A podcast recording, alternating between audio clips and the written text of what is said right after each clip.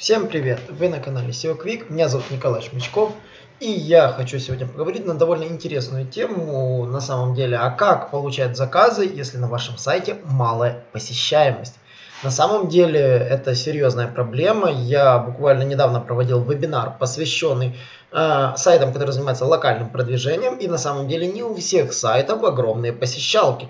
Например, если у вас бизнес работает в каком-нибудь Железногорске или каких-то других городах, там, где очень низкая плотность населения, трафик там обычно невысок.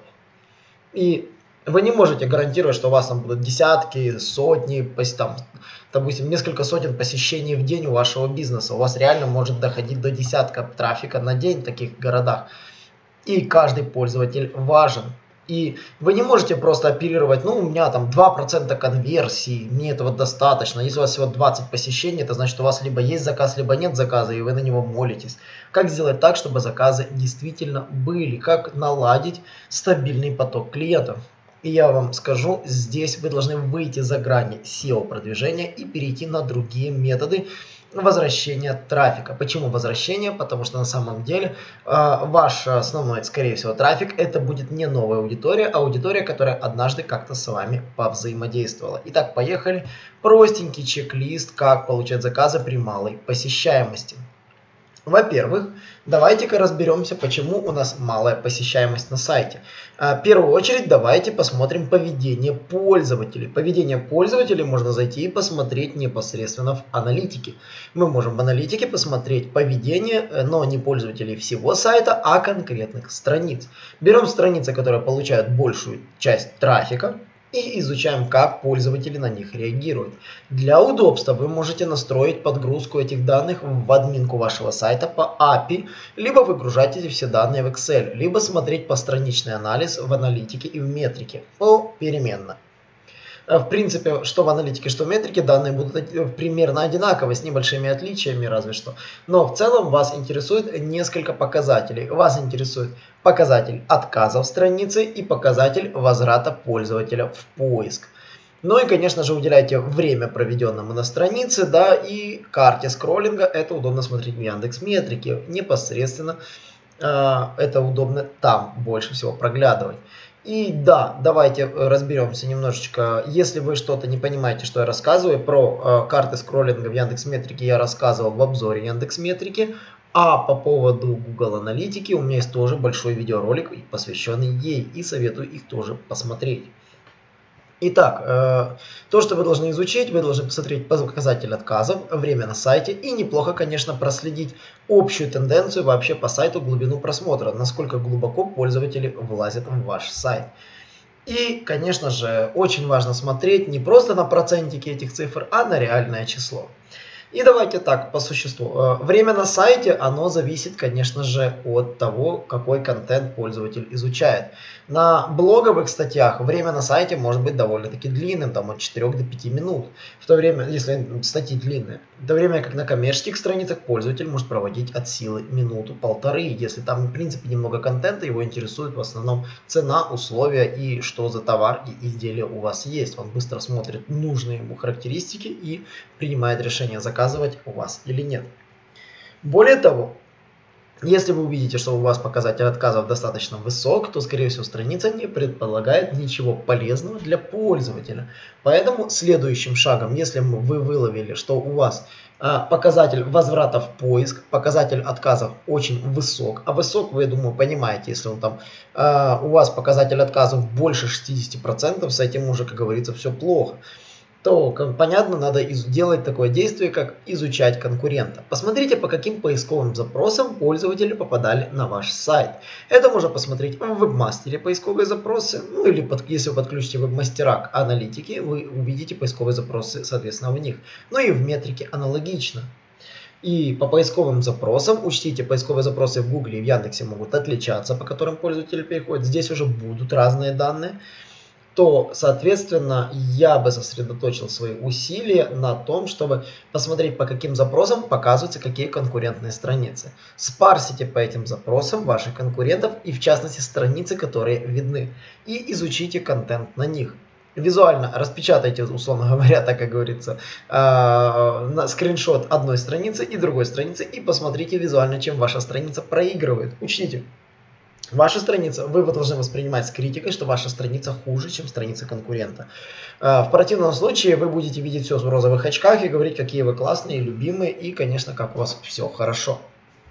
Вот.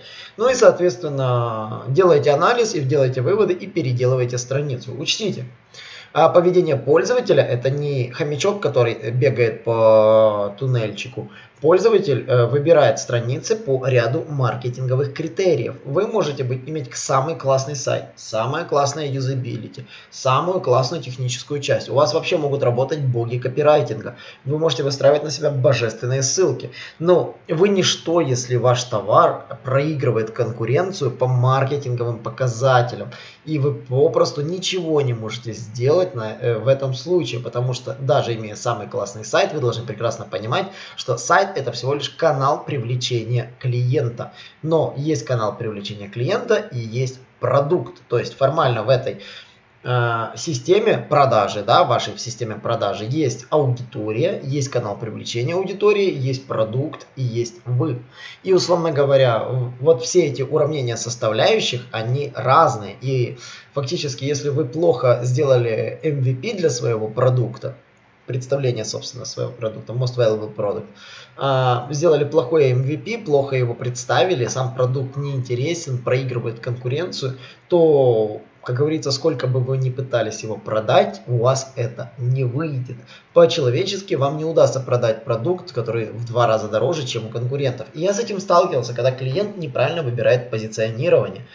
И по одним и тем же запросам а, он может стоять наравне с продуктами, которые в два, в три раза дешевле. И он никак визуально не выделяется. Соответственно, пользователи на него заходят, пугаются цены и уходят. Поэтому позиционирование по этим запросам у него будет всегда неправильным. И эти страницы ему будут давать низкие показатели. Но мы вернемся к нашей проблеме, когда у вас действительно мало заказов. Второй момент, нужно посмотреть, а, как ведут себя пользователи, которые посещают ваш сайт. Для этого вам следует настроить конверсии. Про конверсии я рассказывал в прошлом подкасте. Рекомендую послушать этот подкаст. Я там очень детально прошелся. Номерочек подкаста я даже вам сейчас скажу. Это подкаст а, номер получается у нас... Э, так, секундочку. Это подкаст 269. Это, мы его записывали на тему, что такое конверсия, как увеличить вместе с Аленой. И я рекомендую уделить внимание именно этому подкасту тоже.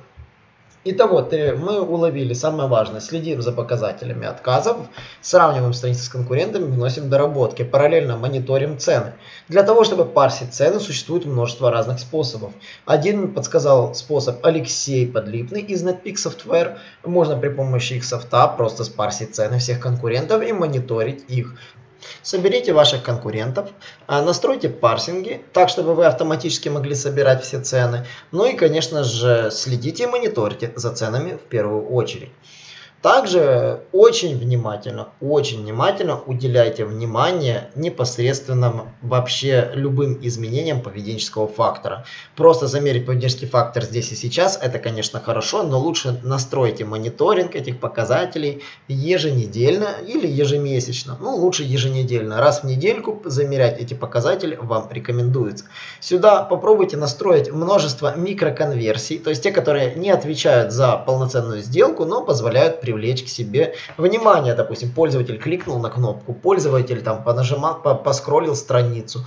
Э, фиксируйте все эти действия. И если есть визиты, которые проседают по этим показателям, значит, скорее всего, у вас с страницей может быть что-то не так.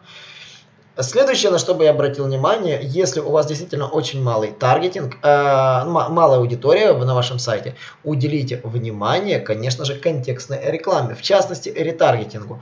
Много денег не потратите, но внимание к себе привлечете. Э, в Фейсбуке вообще ретаргетинг компанию можно настроить так, чтобы она стоила вам в маленьком городе не дороже чашки кофе, а то и двух максимум. И прекрасно можно возвращать аудиторию обратно. Я молодому сайту, который занимается продажей крепежного инструмента, клиента, настроил компанию, сайт вообще на конструкторе. Мы сделали все, что нужно, настроили ему компанию, которая настроена в приоритете на возвращающуюся аудиторию, динамический ретаргетинг, и она дает хороший возврат э, непосредственно в его нише по продажам его очень узкой группы товаров.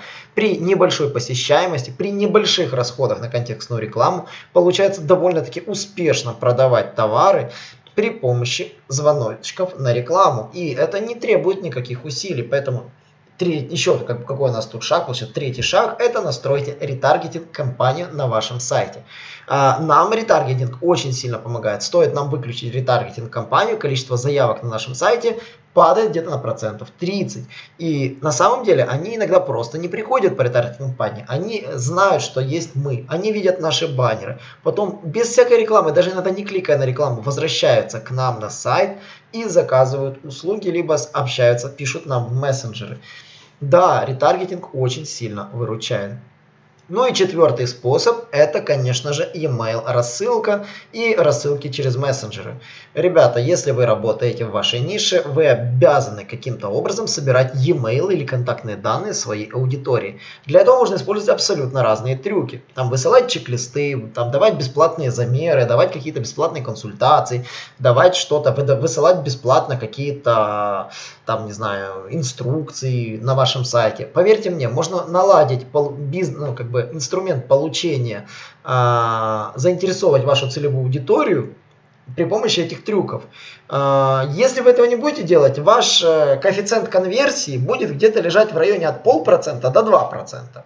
Напоминаю, если у вас всего 100 визитов, это значит от э, пол заказа до 2 заказа в день. Это как бы не очень хорошо. Но вы можете увеличить это число за счет вот этих так называемых бесплатных методов э, фиксации клиента. Э, яркий пример это подписка на email рассылку, наверное, самый популярный, когда вы предлагаете клиенту подписаться на email рассылку, чтобы он что-то получил. А что получил? Вот эту награду вы должны продумать. И она должна быть нетривиальной, интересной вашей целевой аудитории, актуальной для вашей ниши и, конечно же, ну, представлять какую-то ценность, не просто быть мусорным. Подпишись, я тебе вышлю пустой файлик, бесполезный файлик. Такого быть не должно. То есть вы должны как-то мотивировать клиента, чтобы он отправил вам такие свои личные данные. Либо зарегистрировался в вашей системе для получения какого-то дополнительного контента по регистрации. Вот. После того, как вы получаете его контактные данные, вы уже можете с ним контактировать по e-mail, через мессенджеры по телефону, через соцсети, как, в зависимости, как у вас настроена система получения лида. И вот, вот эта система называется, собственно, лидогенерацией, да, когда вы генерируете лиды, да, просто из трафика, но фактически еще не покупка. Но уже с ними можно работать. И при 100 визитах, допустим, насобирав 20 лидов, с 20 лидами уже вы можете работать и конвертировать этих 20 лидов, допустим, в 5 заказов. В то время как э, два тех заказчика, которые были, они никуда не денутся и закажут и так. Поэтому, да, этот метод номер 4, это так называемая форма для захвата, а это не просто форма, это продуманная логика для того, чтобы замотивировать клиента что-то у вас купить. Перечислю еще раз самые популярные методы привлечения. Промокод на покупку, а, который либо снижает стоимость, либо зачисляет какую-то сумму X денег на личный кабинет при первой регистрации или при первой покупке. Ну, при регистрации лучше всего, либо на первую покупку лучше всего. А второй, например, способ это промокод, который дает возможность получить, э, ну, там бесплатно воспользоваться какими-то услугами. Это для SaaS бизнеса однозначно неплохо. Там месяц бесплатно там на какой-то сервис. Э, третий, например, способ это инструкция там по получению специального чек-листа. И на самом деле здесь э, вы можете выловить любые варианты получения этих чек-листов, э, какие бывают, можете погуглить, как конкуренты делают. Э, четвертый момент это калькуляторы всевозможные. Руслан Байбеков очень любит калькуляторы, э, так называемые квизы, когда проходят пользователи опросы, там и в итоге высылается ответ. Хорошо работают квизы, в которых действительно ответ показывается, а не присылается просто на почту. Вот, это такой момент. Э, ну и пятый момент по лидогенерации, да, конечно, это там, вызовы замерщиков, там, бесплатные консультации, то есть это вот последнее, что может работать. Что будет работать в вашей нише, это я не знаю, вы, скорее всего, можете об этом мне сами рассказать. А, хотите об этом рассказать? У нас есть э, задача на Инстаграме нарастить тысячу подписчиков. Будет тысяча подписчиков, я буду там вести прямые эфиры. Буду вести прямые эфиры, буду с вами общаться, ваши сайты, вот проводить консультацию в режиме онлайн, обсуждать ваш сайт в режиме онлайн. Поэтому все зависит от нас. Я только уповаю, чтобы вы подписались на наш Инстаграм. Это мой публичный Инстаграм, Инстаграм SEO Quick.